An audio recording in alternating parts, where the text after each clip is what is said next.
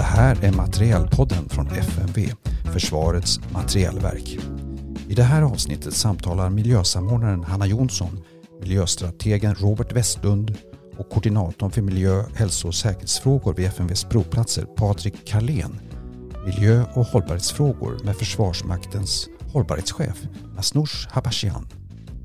På grund av corona så blev det en telefonpodd med något sämre ljudkvalitet. Men frågan är då varför ska då försvarssektorn arbeta med miljö och hållbarhetsfrågor?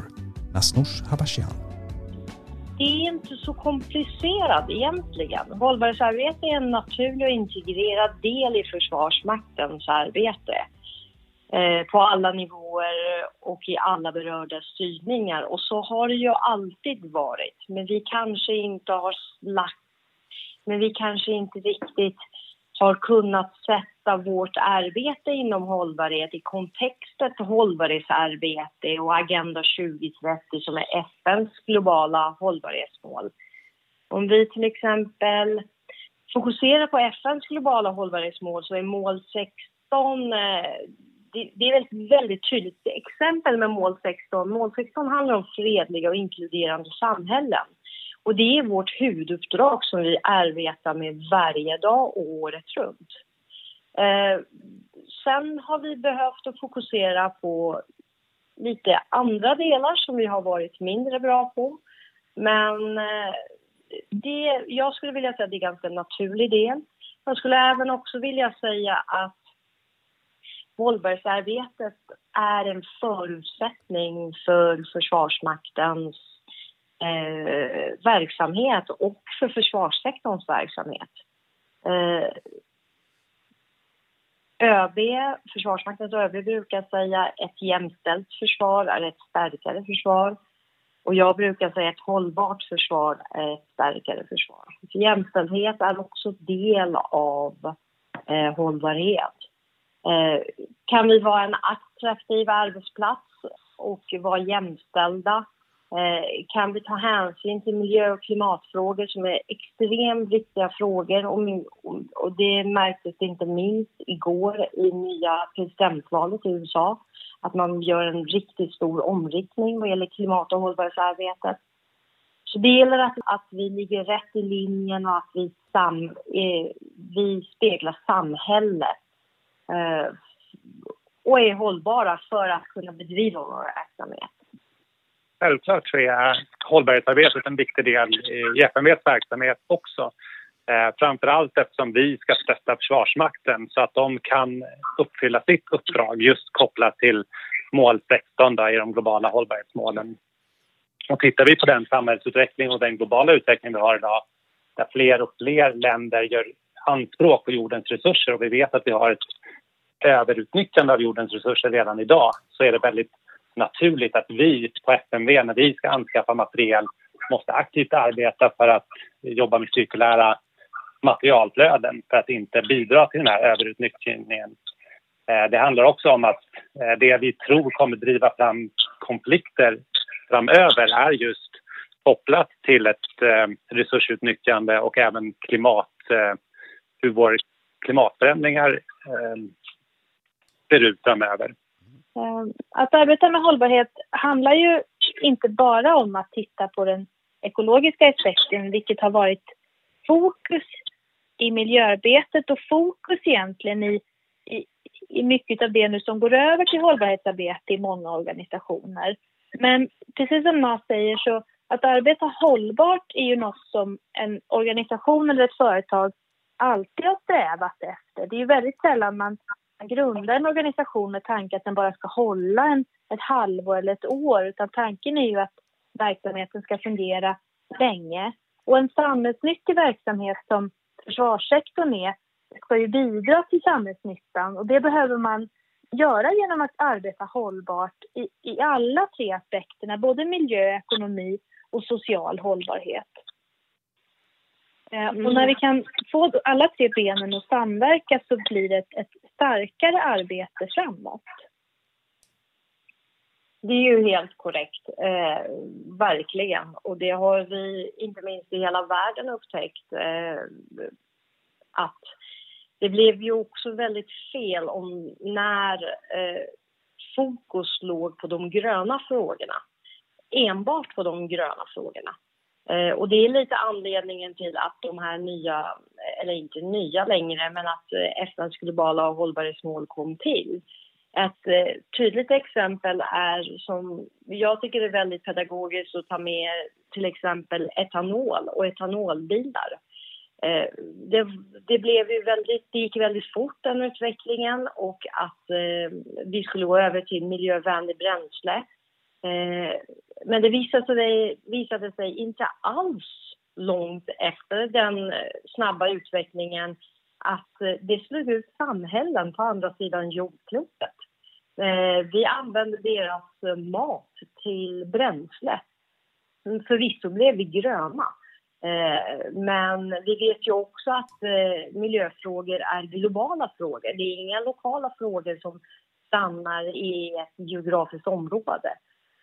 Så det, det, där blev väldigt dåligt exempel på att man inte tog hänsyn till till exempel sociala aspekterna i hållbarheten. Mm. Mm.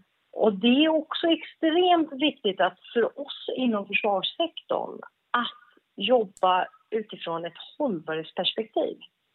För den verksamhet, vi har en kärnuppgift och den, den är, vi ska vara ärliga och säga den kanske inte är den absolut mest miljövänligaste upp, eh, Eh, uppdraget vi har. Men då gäller det att vi hittar balans utifrån huvuduppgiften och bidrar till helheten som håller i längden. Vad vi också ska bära med oss är ju att när vi skapar en oreda i en annan del av världen för att lösa våra problem så riskerar ju vi att den oredan till slut skapar oreda även på vår hemmaplan.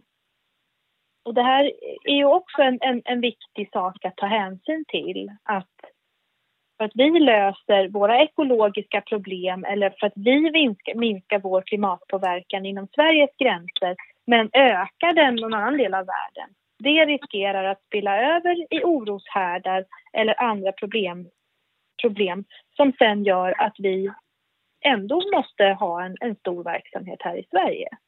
Det stämmer. Vi måste ju se hållbarhet som, eh, som en del av alla de här tre dimensionerna eh, så att vi inte gör suboptimeringar. Utan det gäller att ta hänsyn till både den miljömässiga, den eh, sociala och den ekonomiska dimensionen av hållbarhetsarbetet. Och det försöker vi göra när man kopplar det till FMVs kärnverksamhet. Dels så ska vi säkerställa att den materiel och det tjänster vi levererar till Försvarsmakten Eh, har så god miljöprestanda som möjligt så att det inte sker en, miljö, en onödig miljöpåverkan i Försvarsmaktens verksamhet.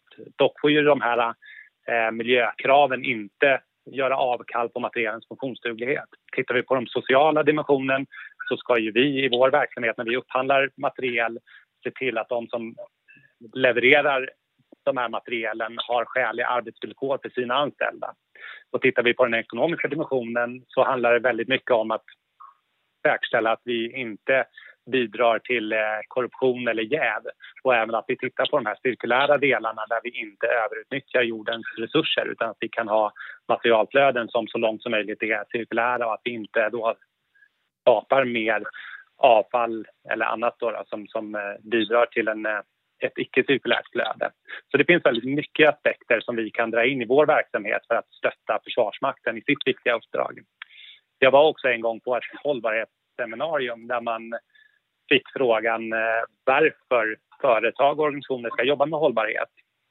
Och det som kom upp som de främsta orsakerna eller anledningarna till att man ska jobba med hållbar utveckling det är just eh, för att eh, skapa fred, jämställdhet, demokrati och rättvisa. Och det ligger väldigt nära vad vi i försvarssektorn försöker åstadkomma. Vi har ju ett uppdrag att värna om att vi får leva i fred i ett jämställt och demokratiskt rättvist samhälle. Så att det, på det på den anledningen så är det väldigt självklart att vi inom försvarssektorn måste jobba med hållbarhetsfrågorna. Försvarssektorn har ju varit ganska ansatta eh, från eh, olika håll eh, om att eh, och det har funnits väldigt mycket synpunkter på hur vi arbetar och inte arbetar med hållbarhetsfrågor, eh, miljöfrågor, klimatfrågor och så vidare. Eh, men jag tycker faktiskt att det är läge för att påminna både oss själva och alla andra om att eh, en myndighet får sina uppdrag från regeringen och förlängningen i riksdagen och i slutändan från var och en medborgare i Sverige.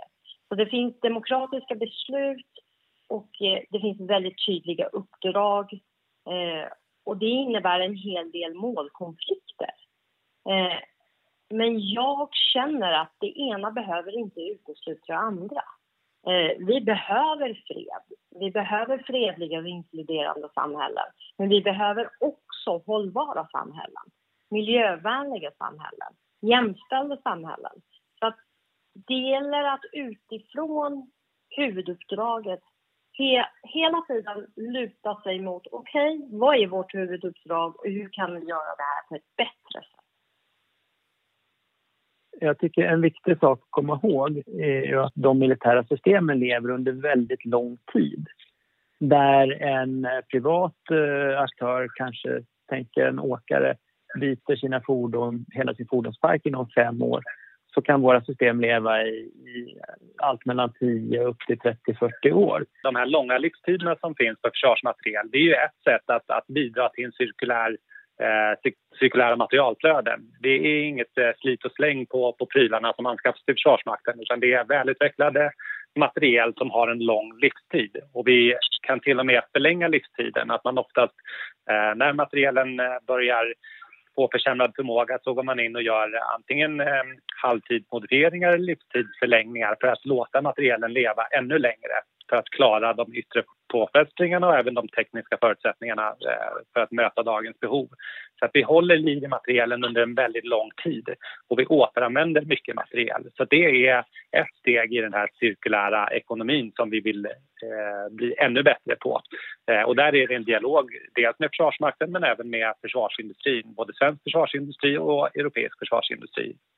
Ja, och, och sen har vi ju det här att genom att vi är en stor beställare Eh, och vi ibland, som till exempel det nya uniformsystemet, går samman med, med grannländer så gör vi stora beställningar. Om vi då ställer långt gångna krav på, på hållbarhet, social hållbarhet, ekonomisk hållbarhet och, och ekologisk hållbarhet så kommer det att påverka i de länder eller de regioner där vi beställer de här materialen ifrån i slutändan.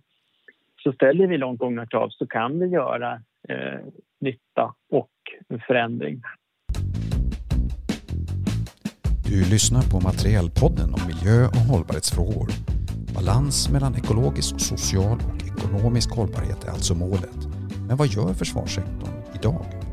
Väldigt eh, många olika saker, både smått och stort. Men något som vi är riktigt stolta över är, eh, stolta över är eh, att försvars sektorn är eniga om en miljöinriktning och att det finns ett gediget och långtgående samarbete inom försvarssektorn. Eh, där myndigheterna är överens att det finns tre fokusområden. Energi, klimat, kemi och förorenade områden. Eh, där vi ska hjälpas åt och samla våra resurser eh, och eh, säkerställa att vi blir bättre och bättre och att vi optimerar verksamheten. Eh, det är också så här att vi från Försvarsmakten är väldigt, väldigt beroende av våra syskonmyndigheter. Eh, och då har det varit väldigt viktigt för oss att kunna ha det här samarbetet. Eh, det är myndighetscheferna som sitter med på högsta nivå. Och, nej men det är väldigt positivt att vi är eniga i vägen framåt. Eh, det ger en kraft till försvarssektorn eh, att höja ambitionen inom det här området. Och arbetet är ett sätt att säkerställa Sveriges och Försvarsmaktens oberoende av fossila bränslen till exempel. Ja, precis som du säger Nat, så är ju kemifrågor något som vi samverkar mycket kring inom försvarssektorn och även på FMV så jobbar vi aktivt med kemifrågor. Eh, framförallt för att kunna vara med och bidra till det nationella miljökvalitetsmålet om giftfri miljö. Och där är ju du Hanna väldigt mycket delaktig i de eh, anskaffningar som vi bedriver för att ställa just eh, kemirelaterade krav. Eh, kemikrav och giftfri miljö handlar ju väldigt mycket om ett proaktivt arbete här handlar det om att spana in i framtiden Vad kommer att bli reglerat? Vad kommer att bli begränsat? Vad kommer försvinna från marknaden? Eh, försvars, försvarets materiel måste ju naturligtvis följa den lagstiftning som finns. Ibland finns det undantag för säkerhets och militär verksamhet men undantag är inte alltid en lösning eftersom att ett ämne som är begränsat på marknaden kommer att bli dyrare automatiskt. Kanske inte dyrare alltid, men svårare att få tag på. Och det här gör att vi inte ska skapa oss beroende av ämnen som är förbjudna i verklighet, i, som vi kanske blir förbjudna i framtiden. Eh, det är försvarssektors gemensamma kravdokumentet som har tagits fram, som vi i dagligt tal kallar för kriteriedokumentet. Det syftar till att spana in i framtiden, se till att vi kommer att följa lagstiftning idag och om 10 eller kanske 20 år. Våra krav går utöver lagstiftningen. Det här är jätteviktigt att, att komma ihåg och det gör vi ju därför att vi inte ska göra ersättningar som vi sen får ångra eller att binda upp oss i system som blir krångliga att ta sig ifrån. Och vi eh, tittar väldigt mycket och är väldigt måna om att ha kontroll över innehållet i våra materiel. Vi vill veta om det förekommer farliga ämnen, var de förekommer för att vi ska veta att vi omhändertar materielen på ett säkert sätt, att de ska kunna hanteras på ett säkert sätt i eh, Försvarsmaktens verksamheter. Vi vill också säkerställa att när vi väl avvecklar eller skrotar våra fordon eller fartyg eller flygplan så ska det här göras på ett säkert sätt också för att minimera uppkomst av giftigt avfall. Rent konkret kan vi säga att det vi försöker fasa ut genom hela försvarssektorn det är ju ämnen som är cancerogena, eh, mutagena eller reproduktionstoxiska. Vi tittar även på eh, ämnen som kan vara hormonstörande till viss del eh, eller allergiframkallande. Så att vi har många olika kriterier för ämnen som vi försöker fasa ut just för att få så giftfria material eh, som möjligt. För oss är det väldigt viktigt att vi ser till hela livscykeln när vi tittar på materialen. Eh, dels eh, i produktionsfasen, i eh, användningsfasen och avvecklingsfasen. Eh, och när det kommer till produktionsfasen så är det ju att vi kan ställa miljökrav på våra leverantörer så att de tar miljöhänsyn i sin produktion av, av den material som vi anskaffar. Sen gäller det att vi ställer rätt miljökrav för att materialen ska kunna drivas och underhållas under användningsfasen på ett bra sätt med minimerad miljöpåverkan. Men sen även att vi ställer krav kopplat till avvecklingsskedet så vi vet vad materialen innehåller. Och det har vi varit inne lite på att för att kunna avveckla materialen på ett bra sätt och recirkulera så stora delar av materialflödena som möjligt så måste vi veta exakt vad de innehåller för att kunna fasa ut de farliga ämnen som vi inte vill återinföra i kretsloppet. Så det gäller att ha med sig hela livscykelperspektivet och det är det som är utmaningen för oss också när vi ser till de väldigt långa livstiderna som försvarsmaterielen har. Men här jobbar vi aktivt med och eh, vi blir hela tiden bättre. Och därför gör vi också mycket studier kring hur vi kan jobba mer cirkulärt. Eh, och vi ser även stora påtryckningar där från politiskt håll, både nationellt men även på EU-nivå. Att man går i den riktningen att vilja ha ett mer eh, cirkulär ekonomi och cirkulära materialflöden samtidigt som man vill öka en återanvändning eller återanvändning av material och material så vill man ju också säkerställa att vi inte återanvänder farliga ämnen. Att vi ska stoppa det cirkulära flödet av farliga ämnen. Och det här är en, en, en paradox i arbetet. Det här är en, en, komplexitet och tillför ytterligare en dimension. Men här är det återigen ännu viktigare att vi från början inte bygger in farliga ämnen för då stoppar vi liksom, eller omöjliggör eh, kretsloppet av farliga ämnen redan där. Eh, jätteviktigt att vi kan också eh, i en, en ombyggnation eller avfallshantering ta bort farliga ämnen där och ersätta dem med mindre farliga ämnen för att kunna cirkulera kanske delar av materialen men inte hela. Detta är Materiellpodden om miljö och hållbarhet. I det större perspektivet, vilka är då utmaningarna i arbetet mot en mer cirkulär ekonomi? Hela västvärlden eh, har ju arbetat i en herrans massa år mot en linjär ekonomi där vi snabbt ska kunna handla varor över hela världen. Eh, vi har tagit bort tullar och skatter. Eh, vi har ingått avtal och så vidare och så vidare. Och det var kanske inte det mest hållbara för eh, världen det linjära. För det, det, det, kommer ju ta en jätte... Så det är väldigt mycket politisk eh, kraft som eh, måste komma till för att vi ska återgå till en, eller gå till någon slags cirkularitet. Eh, sen utmaningen med cirkularitet har ju också varit att eh, självklart ska man se till att återvinna så mycket som möjligt och så vidare och in i produktionen. Men där, finns ju, där bör ju producenterna ta ett mycket större ansvar och det har ju varit en stor utmaning. Hur kan man Eh, det finns ju producentansvar inom viss, eh, vissa områden men inte inom alla och producentansvaret innebär inte att de tar tillbaka det återvunna materialet i sin produktion utan mer att de säkerställer att det återvinns. Men då blir det något nytt. Eh, så det finns ju liksom andra utmaningar som inte bara vi brottas med utan alltså hela världen brottas med vad gäller cirkulär ekonomi och återvinning och så vidare. Men så, så tänker jag också om vi håller oss lite till det politiska att eh, som sagt, vi får ju våra uppdrag av riksdag och regeringen eh, och det och apropå linjär ekonomi och avtalen som är avtal som har ingåtts med olika länder eh, så blir det exempelvis ibland att eh, det pekas med hela handen att eh, försvarssektorn Eh, Eh, Försvarsmakten, FMV, ska anskaffa till exempel eh, X från land Y. Eh, och då, då blir det ett stort jobb för oss att kavla upp armarna och säkerställa att fine, det ska vi göra. För det finns ett beslut på det, eh, demokratiskt beslut på det. Men vi ska säkerställa att vi får in eh, rätt material i vårt land.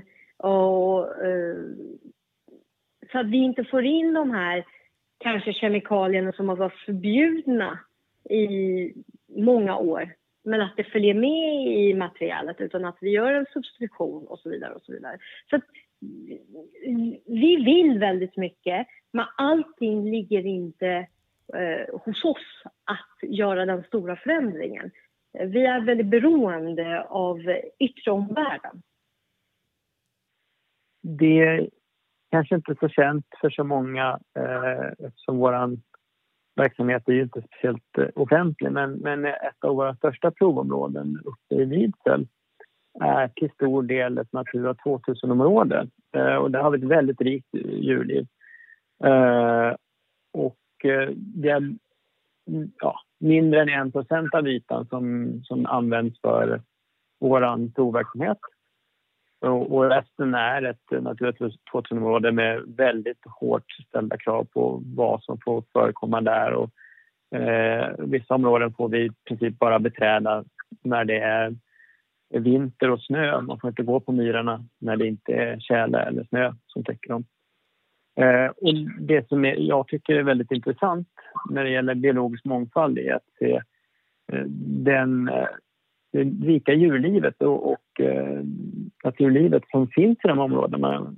Trots vår verksamhet så, så, är de fredade och eh, eh även i Karlsborg till exempel så har vi lodjur och liknande inne på området. Man kan tänka sig att vår verksamhet där vi prövar försvarsmateriel och Eh, skjuter och, och, spränger och flyger flygplan skulle skrämma bort alla djur men tvärtom, de, de verkar frodas och eh, mår bra i, i många fall. Men det ställer då krav på oss att vi bara gör det vi ska på de områdena som är avsedda för det. Mm, jag håller med dig och jag skulle ändå vilja säga att alla våra övnings och skjutfält är inte Natura 2000-områden. Eh, men, men vi har fortfarande väldigt stor artrikedom. Eh, I Skåne så finns det arter på våra övnings och skjutfält som man kan gå in på artdatabasen och se, som är statlig eh, verk. Eh, man ser att där det är mest rött på kartan det visar att det är flest unika arter och antal, hur många av dem.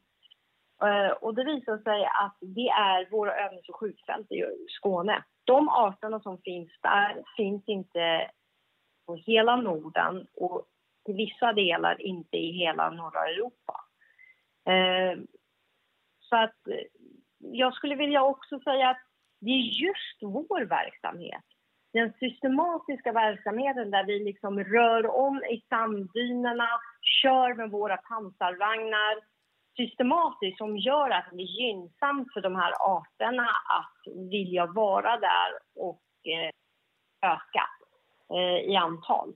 Eh, och där ska vi vara riktigt, riktigt stolta för att det kom ju en rapport för inte alls länge sedan från Naturvårdsverket och det visade sig att eh, det enda, och det har ju Naturvårdsverket sagt till oss innan också, att det enda nationella miljökvalitetsmålen som Sverige lyckades ro hem det var just eh, artrikedom och biologiska mångfalden. Och det var ju mycket tack vare försvarssektorns eh, bidrag till det hela eh, utifrån våra övnings och skjutfält. Eh, men det där är också väldigt intressant, Patrik, precis som du säger, för att eh, det har varit lite grann tabubelagt att prata om de här arterna. Eh, för man har helt enkelt varit rädd för att men om det påvisas att vi har de här unika arterna då kommer de stänga ner fältet. Då kommer vi inte kunna verka där längre. Och så har det ju varit i några fall.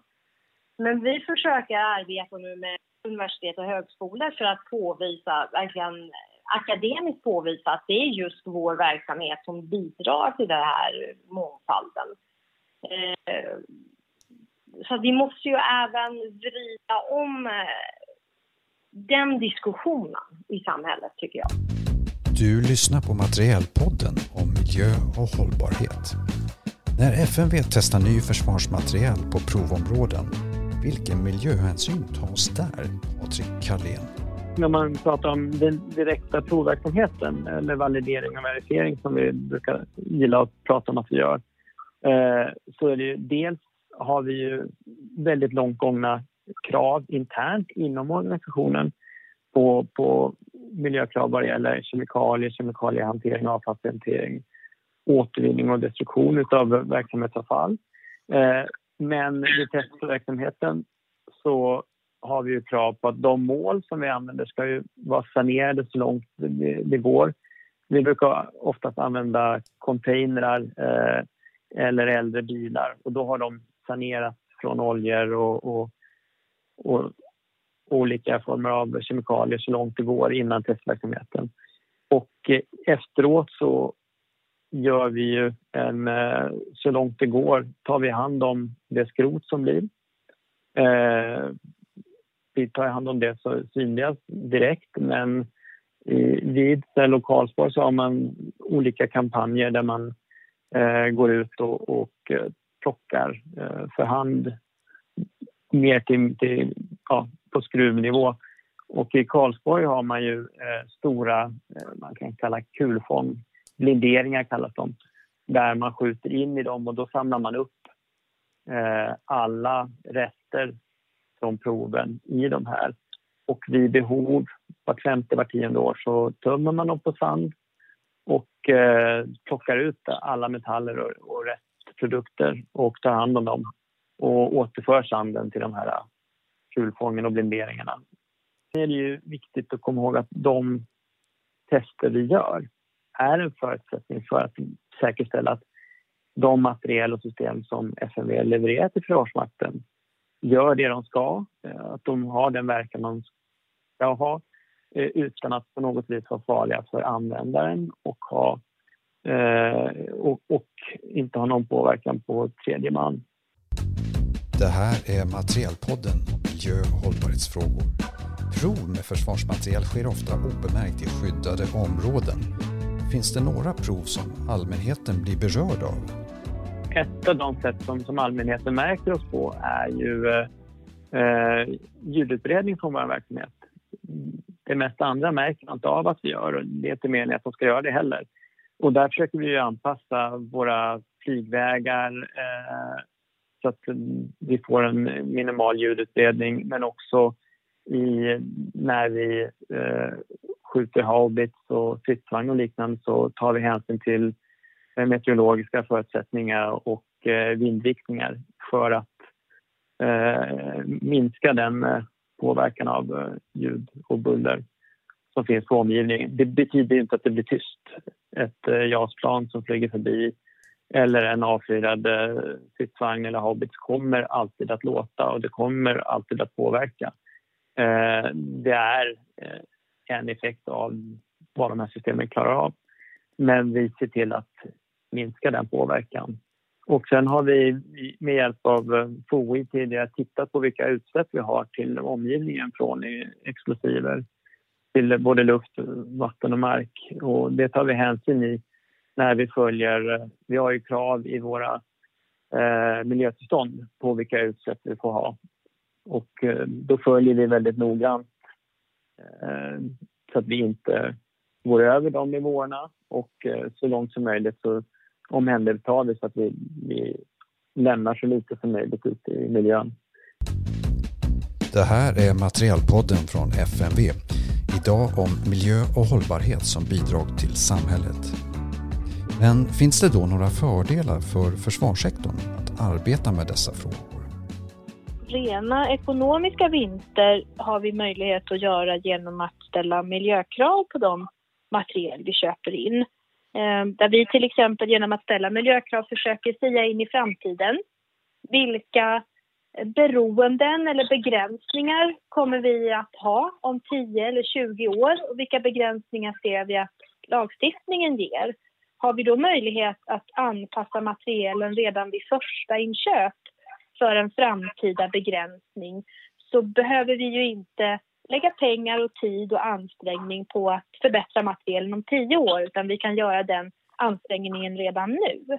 Och det eh, innebär ju en, en ren ekonomisk vinst, i alla fall en ekonomisk vinst på lite längre sikt än bara det året man gör själva upphandlingen. Och det är en av våra största utmaningar också för FMV, att vi måste blicka så långt in i framtiden.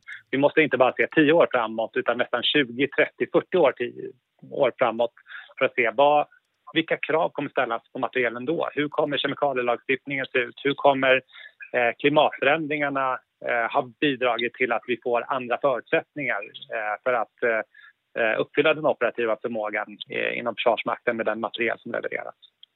Mm. Eh, helt korrekt, absolut. Eh, men jag gillar att ändå koppla det här, precis som ni har gjort delvis, att koppla eh, fördelarna med hållbarhetsarbete direkt till den ökade operativa effekten. och ibland när jag nämner det så känns det som att, nej men vad menar du nu då? Eh, hur kan vi möjligtvis eh, öka operativa effekten genom att vara hållbara? Eh, men då tycker jag det är jättebra att ÖB kom med sina fem strategiska effekter för något år sedan. De var fyra till att börja med och så har de blivit fem nu. Och det är egentligen tillgänglighet, trovärdighet, tillsammans tröskeleffekt och tillväxt. Och då är det så här att eh, jag brukar säga, är vi miljövänliga och hållbara eh, så kommer vi till exempel få tillgång till våra övnings och skjutfält. Vi kommer få rätt miljötillstånd och vi kommer även kunna öva utanför våra övnings och skjutfält. Eh, det ger en tillgänglighet. Och har vi tillgänglighet för att kunna öva eh, och det får vi ju bara om vi är trovärdiga, om eh, medborgarna ser att vi sköter oss, att vi hanterar de här viktiga frågorna på rätt sätt. Och det gör vi tillsammans med andra aktörer och inom försvarssektorn. Eh, så ger det en större tröskeleffekt. För att kan vi inte öva så kan vi inte bibehålla vår operativa effekt. Och det ger även också ett ett bidrag till tillväxten. Eh, så det gäller att verkligen hålla sig eh, inom ramarna här och bygga upp det här förtroendet eh, som är väldigt viktigt till samhället eh, och ta hänsyn till hållbarhetsfrågor för att kunna verka överhuvudtaget och tillväxa. För att kunna rekrytera. Jag tycker det är intressant, du är inne på Nasso. Där har man ju sett eh, där man börjar titta på eh, till exempel energieffektivisering. Att det, det ger ju eh, en väldigt positiv effekt på, på vad systemen kan, kan göra. Och I och med att om man tänker att du minskar energiförbrukningen på, på en farkost med 10-15 procent, men bibehåller samma prestanda så kommer du behöva ta mindre bränsle eh, till eh, där du opererar och du kanske får längre räckvidd så du kan operera över längre tid eller längre sträckor. Vilket är till nytta samtidigt som du minskar eh, energiförbrukningen. Så det är en, helt klart en win-win på många sätt. Mm. Och likadant är det med de kamperna vi tittar på. Vore det inte fantastiskt om vi hade hållbara självgående kamper eh, vid våra internationella insatser? där eh, avfallet eh, återvinns till viss del, energiåtervinns, energi återvinns resten av det. Vattnet renas till dricksvattennivå och att vi tillverkar vår egen bränsle så att precis som du nämner nu här, så vi slipper ha de här enorma logistiska fotavtrycken på, och resurserna som går åt för att hantera både energi och avfall och vattenfrågorna på våra insatser istället för att fokusera på kärnuppgiften. Och nu när vi är inne i en tillväxtfas så blir det ännu viktigare då att vi faktiskt ställer långtgående miljökrav på materialen som anskaffas så att vi kan minimera den miljöpåverkan som sker under drift och underhåll. Eh, och där finns det mycket att göra, dels energimässigt men även om vi tittar på eh, ämnesinnehåll i materialen, eh, och även utnyttja nya tekniker för att få så bra miljöprestanda som möjligt på den material som anskaffas. Du lyssnar till Materialpodden från FMV. Idag om miljö och hållbarhet. Världen står inför ett förändrat klimat. Vad innebär det för försvarssektorn? När det gäller klimatutmaningen så har det ju den flera dimensioner. Både eh, lokalt, alltså ja, lokalt nationellt och, och globalt. Eh, så, så det här kan vi hålla på och prata om länge. Eh, men, men, om man tittar på hemmavid så har vi dels att vi har ett förändrat klimat. Vi kommer eventuellt ha varmare, fler varmare somrar, fler typer av katastrofer som skogsbränderna för något år sedan och klara av att hantera dem. Och där var ju både Försvarsmakten och FMV eh, väldigt involverade i att hjälpa till att släcka bränder med den utrustning vi har idag. Och att anpassa, där ligger då att anpassa vår utrustning för att klara av de utmaningarna. Men om man tittar eh, internationellt så, så är det ju det att det blir ju precis som Nass och Robert har varit inne på tidigare, vi får en helt annan geopolitisk eh, miljö där det blir flyktingströmmar orsakade av de förändringar i klimat som blir det blir torka, det blir svält, eh, det skapar inbördeskrig eh, etc. Men också att det blir mer fight om vissa råvaror. Både de klassiska som, som eh, olja, kol och gas men också i takt med att vi nu ska gå över till förnybara bränslen så precis som Nath har varit inne på, det finns det biobränslen som vi kan knapphet på men också olika jordartsmetaller som är nödvändiga för batteriproduktion och, och solceller och liknande. Så det blir helt nya typer av konflikter, helt nya typer av uh, frågor att hantera och då ska vi hantera det både hemifrån men också i den internationella, uh, när vi är ute i, i kamper och liknande. Att vi både ska finnas där och hjälpa till men att vi ska klara av och kravställa att våra material ska klara alla de olika miljöerna, att vi har helt andra saker vi ska hantera. Vi kanske ska vara inriktade mer på, på att klara av att köra i översvämningar och, och hantera skogsbränder och liknande. Så det är en uppsjö av nya grejer plus att vi då kanske på långsiktigt inte kommer att ha tillgång till fossila bränslen så hur ska vi hantera det på ett systems livslängd? Ett system som levereras nu då kommer antagligen inte att gå på samma bränslen när det fasas ut om 30 år som det gör idag. Precis som Patrik säger så inte nog med att vi eh, arbetar aktivt med att försöka minska våra egna klimatutsläpp så ser vi en, en inriktning nu att man mer och mer går mot att försöka anpassa sina verksamheter mot en klimatförändring som man har accepterat att vi har redan klimatförändringar idag som eh, man måste anpassa samhället till för att inte eh, riskera ekonomiska förluster eller förluster på miljön eller för människors hälsa.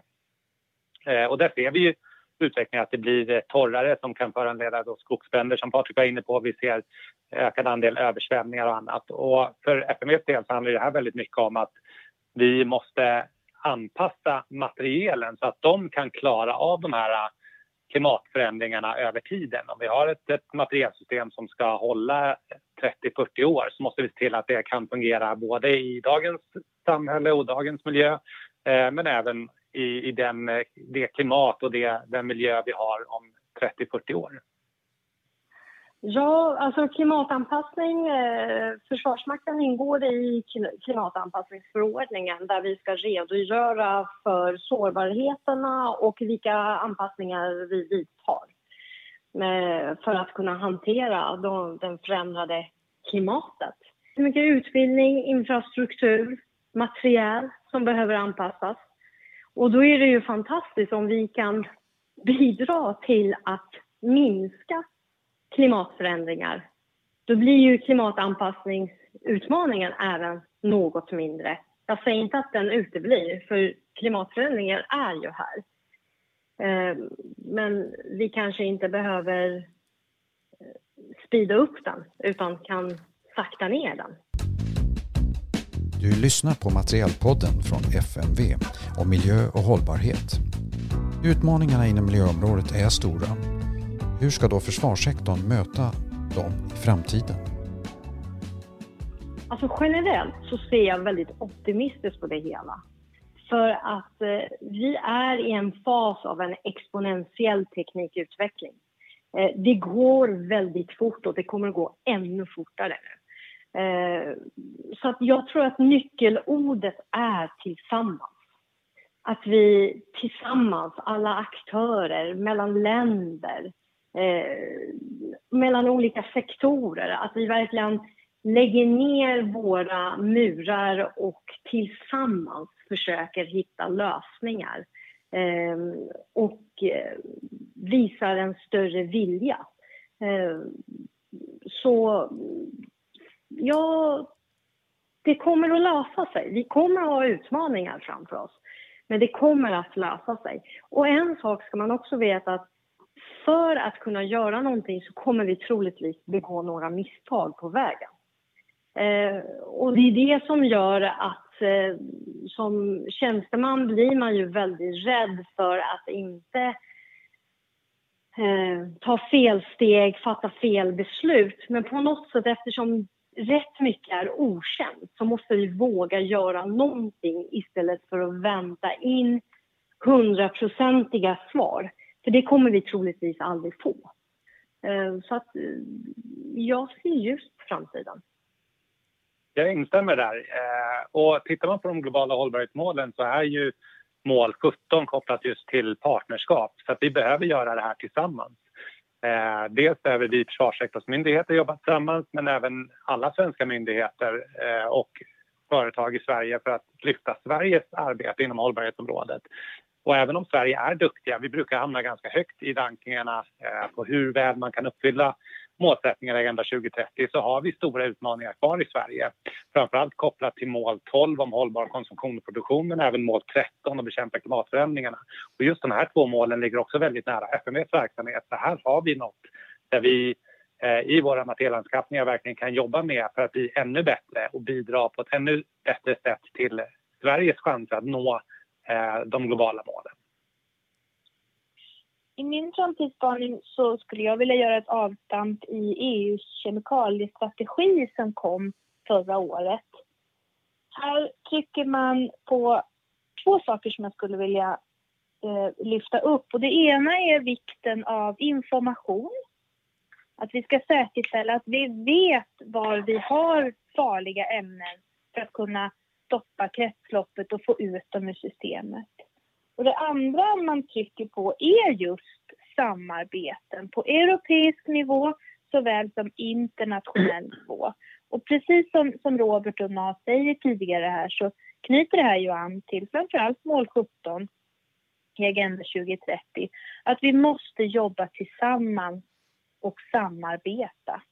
Min framtidsspaning är ju eh, att jag tror, tror att vi kommer att behöva agera mer internationellt eh, i takt med att vi kommer att se olika former av katastrofer och konflikter beroende av ett förändrat klimat. Eh, så att vi är i Mali nu, att vi har varit i Afghanistan tidigare, det, det är inte ett undantag utan det, det kommer att bli mer av det. Eh, och att vi kommer att hjälpa till i, i humanitära eh, katastrofer och ändamål på ett annat sätt. Men också att vi kommer att ha en större integrering i, i totalförsvaret.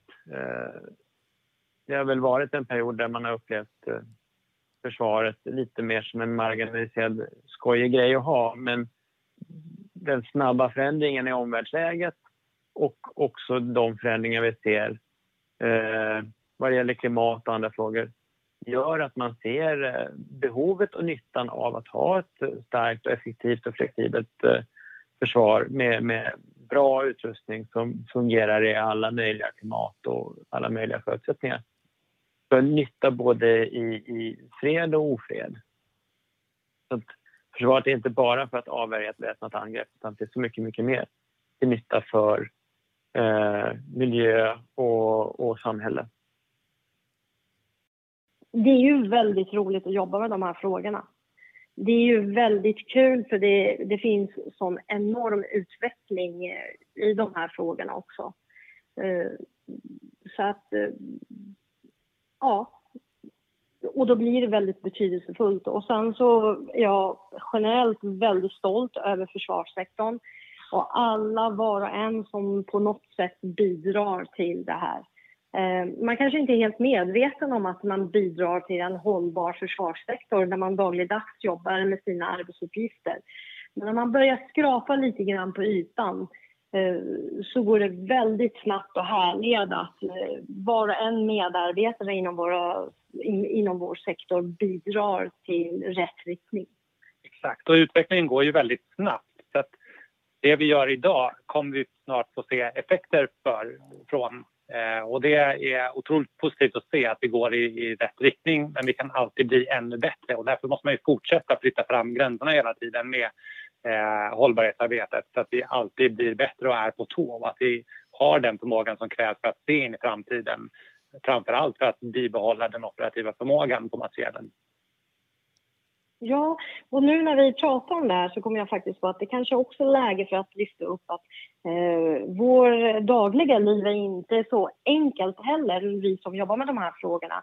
Det finns faktiskt en hel del motsättningar inom våra organisationer utifrån gammalt tänk, eh, tänk och så vidare, traditionella syn på försvarssektorn. Så att eh, jag skulle vilja säga att vi lägger väldigt mycket resurs på att utbilda och kommunicera de här frågorna internt än vad vi gör externt eh, för att bredda kompetensen. Ju fler vinster vi kammar hem med hållbarhetsarbetet desto lättare blir det att eh, lyfta frågorna och få gehör för nya problemställningar. Mm. Ja, jag tycker att man ser en, en stor omsvängning där man såg det som ett nödvändigt ont till någonting gott som, som äh, gör nytta. Äh, och det har skett över de senaste decennierna där miljöfrågor var något som var ett problem och det nu är en möjlighet. Du har lyssnat till Materielpodden från FMV, Försvarets materielverk. Hanna Jonsson, Robert Westlund och Patrik Kalén som arbetar med miljöfrågor på FMV pratade med Försvarsmaktens hållbarhetschef Nasnush Bashian